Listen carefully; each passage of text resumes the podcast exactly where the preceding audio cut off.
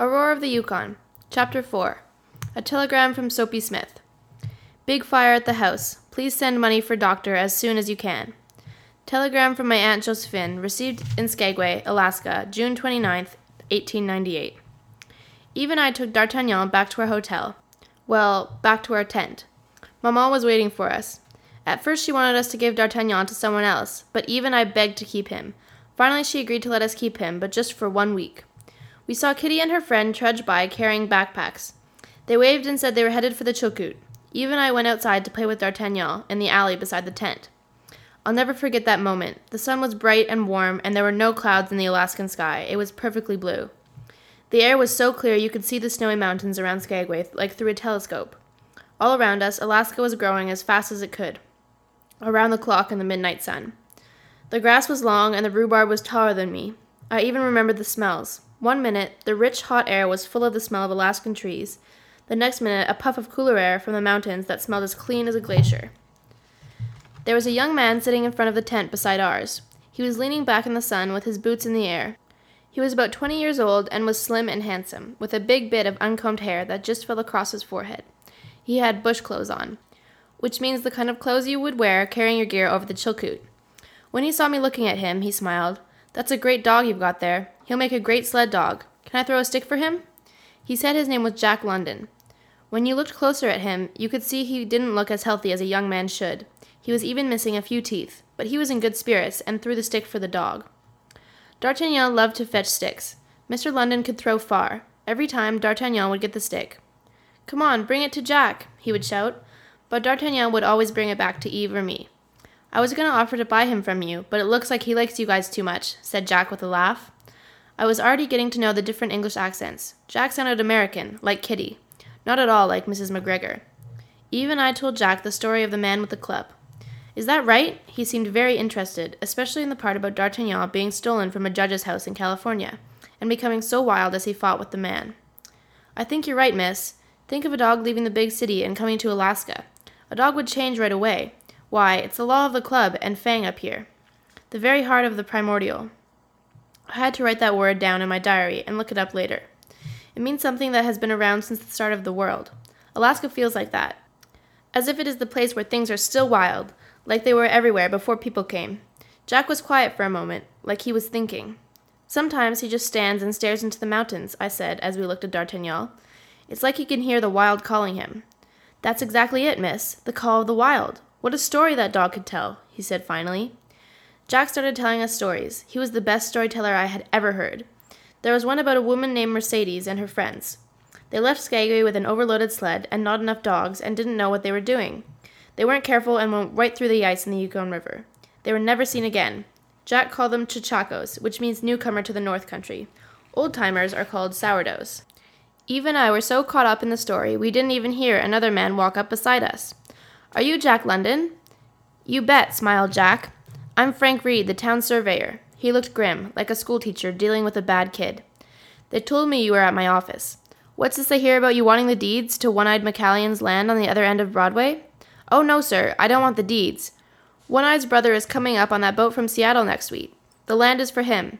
One-Eye thinks he should stay in Skagway and start a store instead of risking his skin in the Klondike."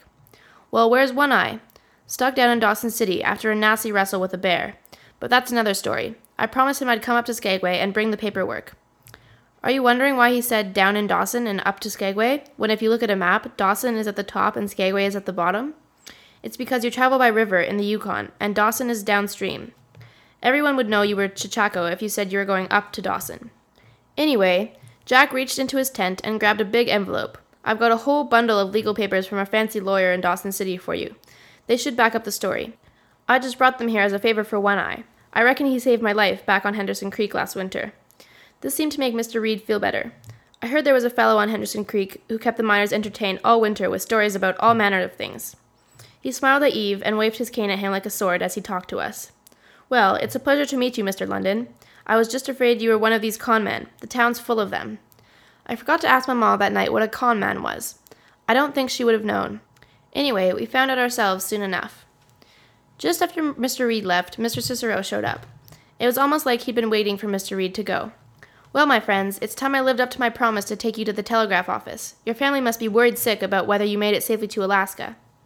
We walked down Broadway. Just as we were passing a building marked Jeff Smith's parlor, a man in a big hat stepped out. He had a black beard and a big round hat. He had a nice vest and a suit, but it was his eyes that I remember.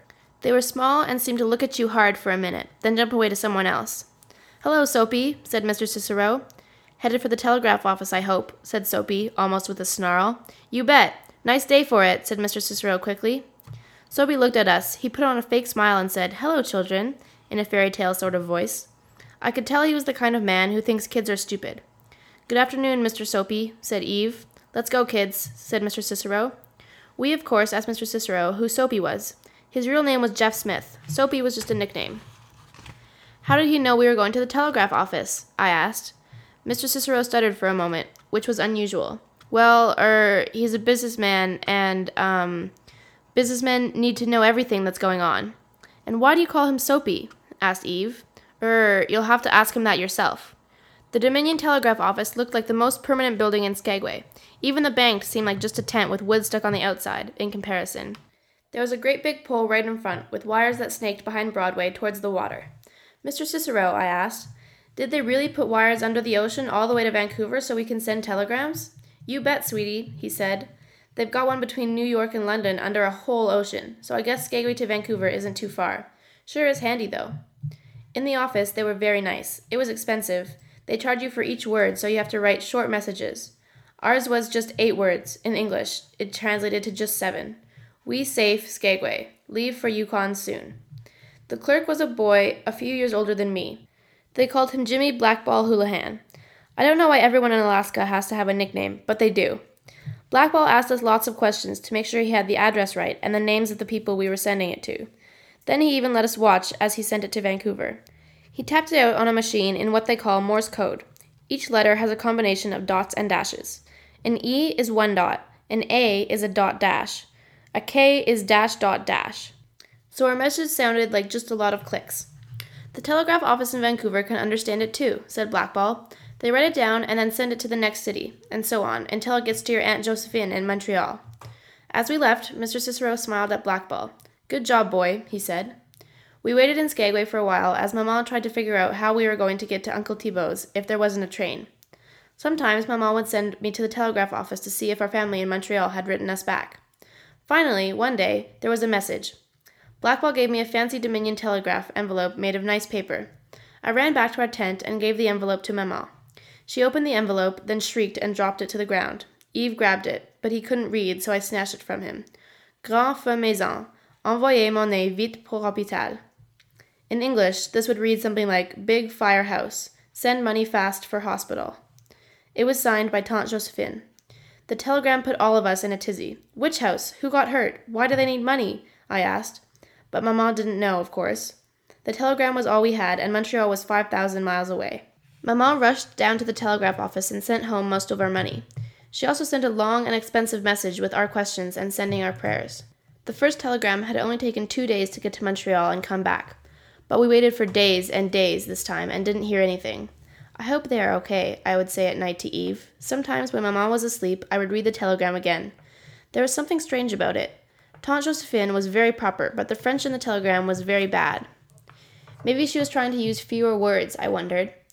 But on the other hand, some of the words just seemed wrong. For example, monnaie in French doesn't mean money in English. Monnaie means coins.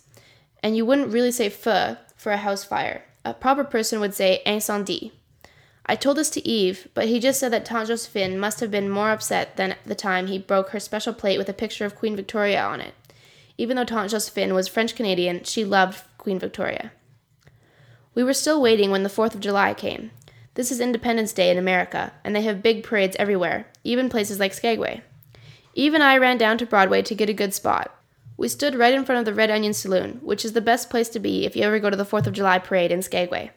It's the best spot because there is a good bench and you are close enough to the beginning of the parade that everyone in it still has candy to throw to the kids. The person leading the parade turned out to be Soapy Smith, Mr. Cicero's friend. He gave us another fake smile and threw some candy. He was wearing a big sash that said Grand Marshal of Skagway. Behind him was a banner for the Skagway Benevolent Fund, which Soapy had set up to help widows and orphans of men killed on the Chilkoot. "Grand Marshal of Skagway!" exclaimed a deep voice right behind us. It was Frank Reed. He spit into the road.